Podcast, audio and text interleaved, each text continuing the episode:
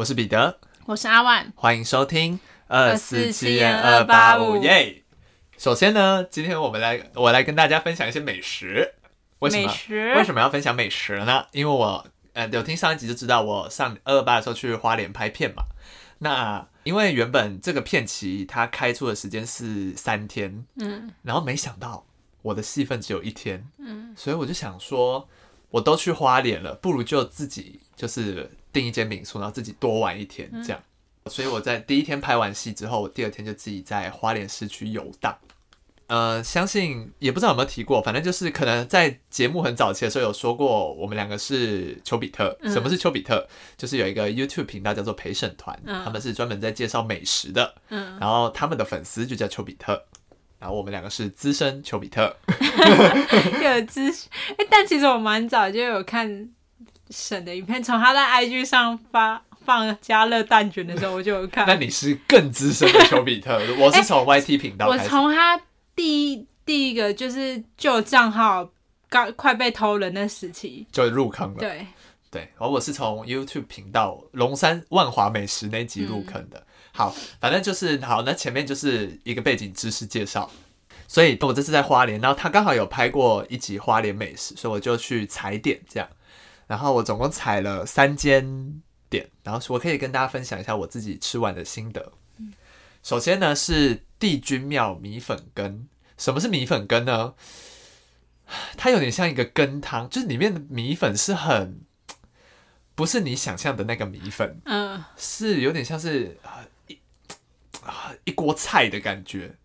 它的样子看起来很重口味，嗯，但它吃起来很温润。我这边给的评语是温润，口感特殊。请问温润的温润的，就是详细的注释什么？就是。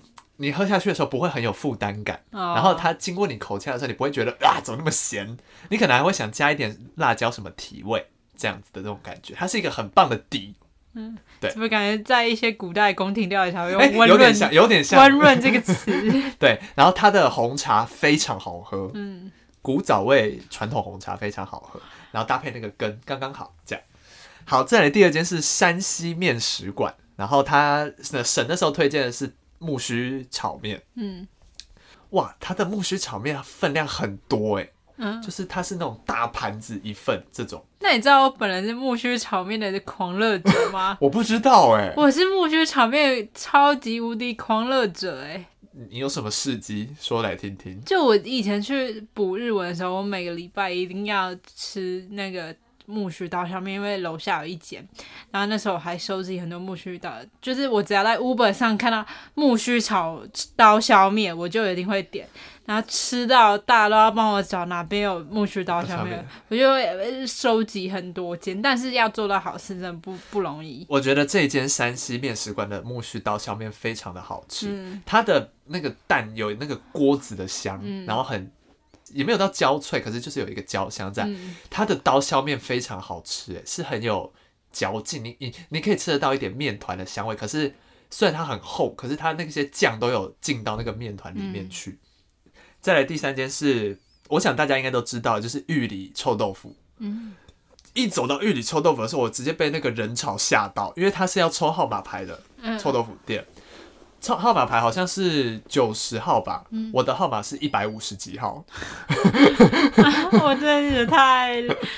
然后我还等，但等的速度比我想象的快，我大概等了三十分钟到快一个小时，这样就排就轮到我了。我跟你说，那真的是我这辈子吃过最好吃的臭豆腐，真的。你不要用这么真挚的表情，真的，因为看着我，因为他他的臭豆腐。很，它的臭豆腐的外壳是酥的，可是那个酥不是会不会刮你的上颚或什么之类，是很好吃的酥，然后里面就是很软嫩多汁的那一种，嗯，然后又够臭，然后它的那个呃，他会给泡菜，它的泡菜也很好吃，嗯，然后他会给萝卜白萝卜之类的，整个重，因为我那时候已经有点饱，所以我点小份，应该要点大份的，可是我那时候真的吃不下，那你不可以点的时候再说我要外带啊。不行，因为那个是我的第那时候是我吃的第三家，我还有三家要吃。对对对，所以我就想说每个点我都小小的尝鲜一下就好。那个臭豆腐真的是好好吃，推荐大家去花莲玩一定要吃玉里臭豆腐。我还要点它的豆浆红茶，嗯，蛮好喝的，它味道偏淡。然后豆浆的味道稍微浓一点点，比红茶的茶味稍微浓一点点。但我本身蛮畏惧这种复合式饮料，我称它为复合式饮料，就是 豆浆、红茶这一类的，我觉得 就是他们各成一格，OK。对，但请不要在一起。我一畏惧这种，不祝福这对家哦。我会畏惧。对，然后这三家是省友推荐的，就是。的确，他推荐的是真的很好吃。后面我还有吃一些就是比较有名，比如说黄车的葱油饼，嗯，然后就是很好吃。然后我排了一个小时这样，然后还有吃一个那个焦糖包心粉圆，它的焦糖蛮苦的，然后所以它搭配炼乳之后就你有说店名吗？五霸焦糖包包心粉圆哦，我说观众可能会想啊，五霸焦糖包心粉圆这样，它的那个焦糖苦苦的。然后，因为我自己是吃甜食比较没办法吃很多的人，所以对我来说会觉得分量有点多，会有一点点腻这样。然后我这次还有去一家咖啡厅，可是我进去的理由是因为我手机没电，我要找地方充电。嗯。然后那家咖啡厅就不讲店名了，因为不好吃。它的蓝莓乳酪蛋糕要卖一百五，还不好吃。蛋糕。对，蓝莓乳重乳酪蛋糕。我这边给的评语是手，因为手机没电需要插座，蓝莓重乳酪普通还有一百五，就不跟大家说店名了，有兴趣的再自己问我。对，这就是我这次一个人在花莲吃了六家，对，而且我这次在花莲全程都用走路的，完全没有骑车。好，这家好。因为我因为我自己是想说，因为我要吃很多家，所以我中间要消化，嗯，然后我就吃完，然后就慢慢慢慢走去下一家。我几乎把整个花莲市区走偏了。我那天走的步数是两万五千多步，好可怕。我一开始也背着我的行李，然后后来想说不行，真的不行，好重哦，我就跑去火车站放着，然后再回来继续走，继续吃。对，花莲一个人的轻旅行蛮好玩的，推荐大家一起去花莲玩。好，那我要延续上一个话题，再讲你在讲花莲美食吗？那我讲一下我家附近的美食。好，反正是一个，这是一个早呃我今天早上也吃那家早餐店。反正我最近就发现一间早餐店，然后以前常吃，但最近就是不常吃了，就改吃别家。然后，但是我有一天上学的时候，我就想说，哎呀，顺便买午餐。我经过早那家早餐店，我就想说，好买买买看这样。然后就有做好现成的那种三明治，然后那个三明治呢，我就选了一个芋泥肉松。哦，听起来好好吃。对，然后我后来就吃，然后一吃就惊为天人的好吃。嗯哼。那我觉得很好吃嘛，所以我下次就是想再点。然后我我这次就就没有拿那边现成做好的，我就是跟他现现点。对，我就说那我要一个芋泥肉松。蛋吐司，然后跟一杯大红大冰红这样，然后他就说好，然后我就带到学校吃。那我吃芋泥肉松蛋吐司都正常没问题，但我一喝红茶不对劲，他给我装洛神茶，完全不搭。然后我就我就很纳闷说，这家店是蛮奇怪，什么红茶会装成洛神茶？你如果装成无糖，我还觉得没关系。洛神茶我就觉得哇。还是那是阿姨自己要喝的饮料，然后不小心装成那没有，因为颜色都很像，都是深深红色，对，深红色嘛。然后他可能就没看清楚，因为倒饮料跟点餐的不是同一个阿姨，这样。他想说，好，然后我下次再给阿姨一次机会，我我就又跟他说，那我想要一个嗯肉肉松芋泥蛋吐司这样。然后呢，又点一杯红茶。好，这是我先喝红茶，红茶没问题，红茶保证 OK，是绝对是红茶本人。然后我就吃吃，开始吃我的吐司，哎，发觉我吃到肉松，那有芋泥嘞。他只给我肉松那吐司，他没有给我加芋泥。然后我就就是觉得，天哪，对，已经第二次了，我已经第二次。然后我想说，但是又真的很好吃，我就想着好吃不过，再一次，我再给他一次机会。然后我这次点的品相是肉松蛋吐司、大冰红，好，芋泥蛋饼，好，这分开了三项。对，我而且我这次还是打电话先订，然后老板又跟我说好好好，然后去我就拿。然后呢，我先吃肉松蛋吐司，好，确认没问题了，我再喝红茶也没问题，这两项都是要过关过关。但我打还有蛋饼，我没有芋泥，还给我玉米蛋饼，我觉得，我觉得第三次我这个疯掉，没有一次吃到正确的餐点了。自从第一次之后。我真的痛，很痛苦，我真的很想吃吃看，真的很想吃芋泥肉松蛋吐司配大冰红。对，然后今天早上我就有跟我妈分享，因为我今天早上跟我妈分享，然后我们又再去那家早餐店吃，然后我妈就说啊，我们这就自己写，总不会搞错吧？啊，幸好自己手写的，果然就没问题。但是跟大家说，他们感觉是店里真的有点忙不过来，因为我们点了两杯红茶，然后他后送了第一杯之后就说应该没有了吧，然后我说还有一杯，自己就是判断两个人应该是只想喝一杯红茶吧。我真的觉得他们可能真的太累了，可能要招一些新的员工。对，然后反正重点是今天终于有顺利吃到，就是它芋泥真的很好吃。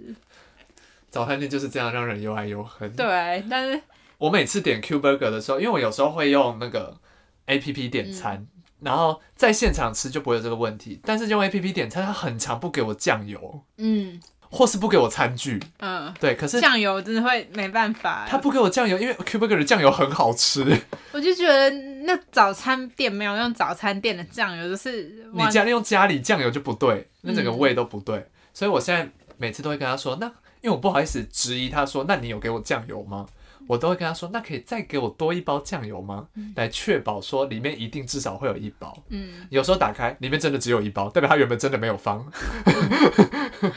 我的天！有时候我会备注要加辣，因为我喜欢萝卜糕加辣，但是通常是没有。而且有时候我我用 A P P 点餐，他会把我的餐包成 Uber E 的包装形式，因为如果是 Uber E 的餐点，他会用那个胶带把它贴起来，防止有人打开嘛。所以。我一开始想说没差，因为反正我点的东西是对的在里面。可是这就有一个问题，因为 Uber E 有时候他不会给餐具，所以如果他用 Uber E 包，我就不知道他有没有给餐具。我回家打开，哎，就没有餐具，我又没有吸管，也没有筷子，酱油还是不给。我就真的很想哭，因为有时因为你知道点怪怪总会蛋饼就一定要加他酱油。对啊，而且我有时候都喜欢加辣，没给辣我也觉得很痛苦啊。哎，我就是。再来个题外话分享，我昨天去淡水拍照，然后我去吃了一间那个许记广东肠粉，嗯，很好吃哎，它的虾子是很有生命力的虾子，你如果还在跳吗？在我嘴里跟我的舌头热舞，他在跟我拉鸡，啊，我不想听这段非常好吃，非常好吃，对，跟大家推荐淡水老街里面许记广东肠粉，好。以上是一些美食的分享。对啊，今天这集就结束了，自成一集。没有了，没有了，没有了。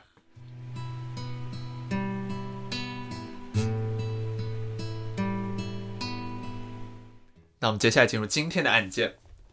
我今天要讲的这个案件比较短，所以可能一下就会结束。那为什么会讲这个案件呢？是因为最近有一部跟这个案件相关的电影要上映了。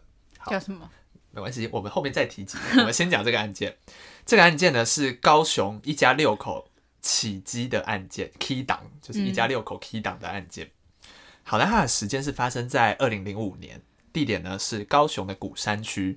那人物呢就是吴姓一家，我后面都会用这样子代称他们。那我们先简单介绍一下吴姓一家。那他们夫妻档呢是住在高雄古山区的一间透天厝。嗯。他们夫妻档呢有三个女儿跟一个儿子。嗯，那在案发的当年，其实他们的儿女都已经二十几岁，这样，所以他们也都从事一些不一样的工作，有的是美发行业啊、印刷业、护理师、餐厅等等等等等，也遍布在台湾各地这样。嗯，好，那我们就把时间拉到了二零零五年二月，发生了什么事？某一天呢，这个吴家的最小的小女儿，突然她变得怪怪的。怎么个怪怪法呢？她说她自己被三太子附身了。那一般人听到这种事情，应该是会先想说不要闹了，什么就是不要开玩笑了。你如果是身体不舒服之类，就要去看医生或什么之类。可是这家人不一样，因为这家人本身非常的迷信，嗯，完全就是我我我如果是我，我也会信诶。我觉得是我，我也会信诶。对啊，因为我们两个是迷信二人组。对，好，没关系。好，那呃，刚刚我们说这家人很迷信嘛，怎么说？呃，这家人就是除了他们本身对信仰很坚定以外呢，他们自己在家里有供奉三太子哦，所以是合理合理，而也有供奉一些其他的佛像。嗯，所以当他们听到说小女儿被三太子附身，他们就会很直接就联想到，哦，那就是家里的三太子显灵了。嗯，所以他们就对这件事是深信不疑的。那这个时候，吴姓的夫妻档就很紧张嘛？为什么会突然？降到小女儿身上，是不是三太子有什么事情要告诉我？要交代的。对对对对对。那就在这个时候呢，小女儿就开口了。她说：“呃，远在台北工作的大姐、大女儿会有生命危险，一定要在二月二十八日前回来，高雄才行。”吴姓夫妻档就一听到三太子这样说，就吓得半死嘛。就是三太子说：“我的女儿会出事，那我一定要赶快通知她，赶快把她接回来。”所以妈妈就立刻赶车到台北，然后把大女儿连夜就带回高雄了。从这点可以得知，迷信的不止夫妻档，是他们家的小孩，感觉也有一定程度的迷信。因为如果说我今天在外地工作，我妈突然杀过来跟我说：“妹妹说你妹妹被三太子附身，说你会有生命危险，你赶快跟妈妈回家。”我可能会想说：“不要闹了。”那我可能会回家。我会先想说不要闹了，然后回家，因为我们两个再重申一次是迷信的人，所以大女儿就跟着妈妈一起回高雄了。可是，一回高雄之后呢，事情变得更诡异了。大女儿也发生了一些异状，她开始出现一些就是精神有点异常的现象。她怎么个异常法？她说她自己被观世音菩萨附身了，而且他开始有自残的现象，他会。一直殴打自己。好，那一般人看到这个情况，应该会带去看医生吧？嗯。但是因为是吴姓一家，他们非常迷信，所以他们没有带女儿去看病。是寻求民间。没错，他带着大女儿去庙里做禅修，就是看可不可以用一些佛法的方式去。呃，让他这个情况好转，但是发现没有好转之后呢，他们就辗转去别的神坛去收经，这样就等于是去各路神明都试试看的这种感觉。但是这个情况还是没有好转，就是大女儿还是一直有自残的现象，而且一直说自己被观世音附身。这样，正当吴姓夫妻为了这件事有点焦头烂额的时候呢，情况又从复杂变得难以理解了，又有其他事情发生了。这个时候，吴姓一家的其他人，包含他们夫妻档，全部都说自己被神明附身了。嗯，爸爸说自己被玉皇大帝附身了，妈妈说被王母娘娘附身了，其他的孩子说被七仙女啊等等众神明附身。所以现在这一个吴姓一家变成是众神明大乱斗的一个情况。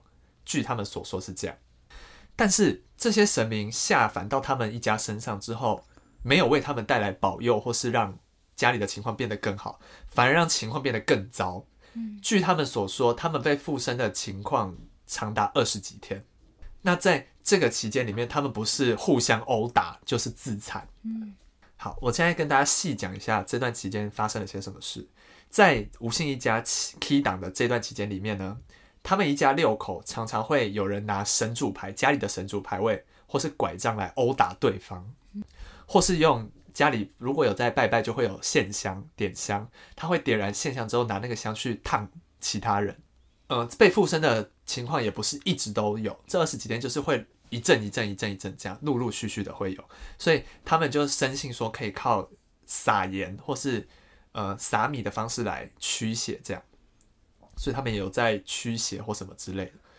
最可怕的事情呢，是在这段 key 档的过程中，这一家人都没有进食，饿了或是渴了就吃排泄物来果腹。但但我觉得这这些人，嗯，那个神明就是附身在他们身上，不是要传达什么旨意吗？对，就是感觉是应该是要这样。嗯，可是就这段呃 key 档的过程，他们事后一家回想，其实根本没有任何的。没有想要传达什么事情，然后他们除了吃排泄物果腹，还会把排泄物涂抹在身上，就是深信这样子可以防止邪灵的入侵。那也有一些邻居看到吴姓一家会，他们会突然在门口，可能本来好好的，然后就突然 key 档，会胡言乱语或大叫这样，所以其实让附近的邻居都有点害怕，就在那段期间内，而且有臭臭的会更害怕。对对对对对，就是会有一些卫生的问题这样。那呃，说到底。这整个事件的起因就是在于说，小女儿最小的女儿说大女儿会有危险嘛，再加上大女儿一回到高雄的家里面之后就开始精神异常，所以其实大女儿虽然说自己是被观世音菩菩萨附身，可是其他被附身的兄弟姐妹都觉得大女儿是被某种邪灵附身了，所以他们才会一直想要驱邪或什么之类的。因此，他们会用殴打大女儿的方式帮她驱鬼。嗯，但可是起因不是小女儿讲的吗？对啊。那为什么小女儿就是 感觉感觉也是讲不出来？对，就是就是感觉大家都有点怪怪的这种感觉。所以除了刚提到他会用殴打的方式帮大女儿驱鬼，直到二零零五年的四月九号晚上。这时候，全家人其实发现大女儿已经口吐白沫，倒在房间里面了，身体已经有点僵硬，心跳也很微弱，感觉是已经快要不行了。那他的两个妹妹，就是另外两个女儿，发现了这个情况之后呢，就感觉好像有点理智恢复，所以她就帮姐姐做那个心肺复苏术。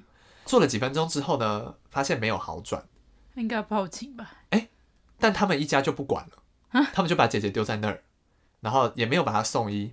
那为什么会发现？是过了又过了两天之后，他们突然委托邻居报案，嗯，然后才把大女儿送到医院。可是早就没有呼吸心跳了，所以这整件事情才曝光。嗯，因为闹出人命了嘛，所以警方就介入调查，那就把吴姓一家就列为被告嘛，因为有人死亡，有人死亡，而且很明显是被人虐待这样子。哦，所以他是虐待致死的，不是饿死或是就是。呃，这个后面会提到，呃，因为在吴姓一家就是这个案件曝光的时候，吴姓一家的精神状态还不是很稳定，他们一直觉得大女儿没有死，死掉的是她体内的一个恶恶魔，这样是一直到大女儿附身到妈妈身上，告诉妈妈说她自己真的已经去世了，他们一家才接受大女儿已经过世的这个事实，他们之后也跟警方说。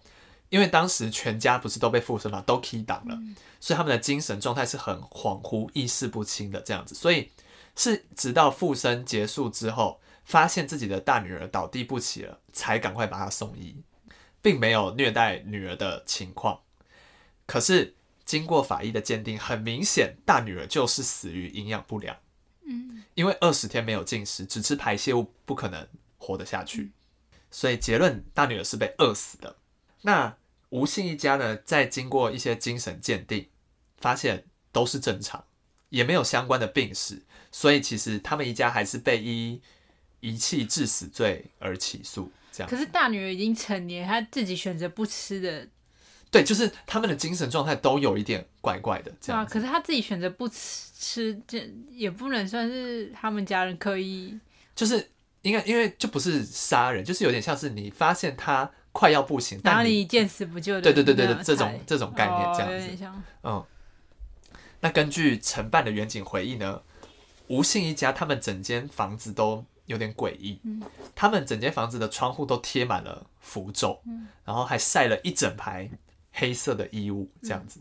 至于为什么吴姓一家会都被附身，其实有一个说法是说呢，吴姓一家他们很迷信嘛，所以他们曾经去一个神坛参拜。结果神坛的人员说，吴姓一家的家里有一些不干净的东西，所以他们很迷迷信，就去找了法师要来驱赶家里那些不干净的东西。结果驱赶失败，反而激怒了那些不干净的东西，才会导致他们全家被附身。那这是只是其中一个说法。等到大女儿这个暴毙的事件曝光之后呢，他们那些邻居其实也是蛮有爱的，就是还帮忙募款找法师来。驱逐他们家的那些怨灵或什么之类的，跟超度大女儿这件事情过后，吴姓一家才又过回正常的生活。就是在那之后，再也没有传出有 key down 的状况。这样子，其实这就是整个案件的过程，非常的短小。对，那那我觉得，那我觉得也是蛮感觉蛮是有蹊跷的。对，就是很很迷。不，我觉得最奇怪是小女儿说。照他们这样说，小女儿是为了怕大姐有生命危险才才带回来，但结果叫她回来之后，才真的有生命危险，对，就是很怪。所以大家就会觉得说啊，还是那个恶灵已经在作祟了，他们就是想故意哦哦，会不会是因为我故意要把姐姐对对对弄回来？，所以这些不好的恶灵就是觉得说要就是害这一家吧，所以可能才会有这样的说法。搞不好其他如果在台北工作，就是根本不会有事根本不会有事，这只是一个哦，对有可能是这样。那再回到开头说，今天要讲这个案件，是因为最近有一部相关的电影要上映了，是一部国片，然后它是改编自这个案件。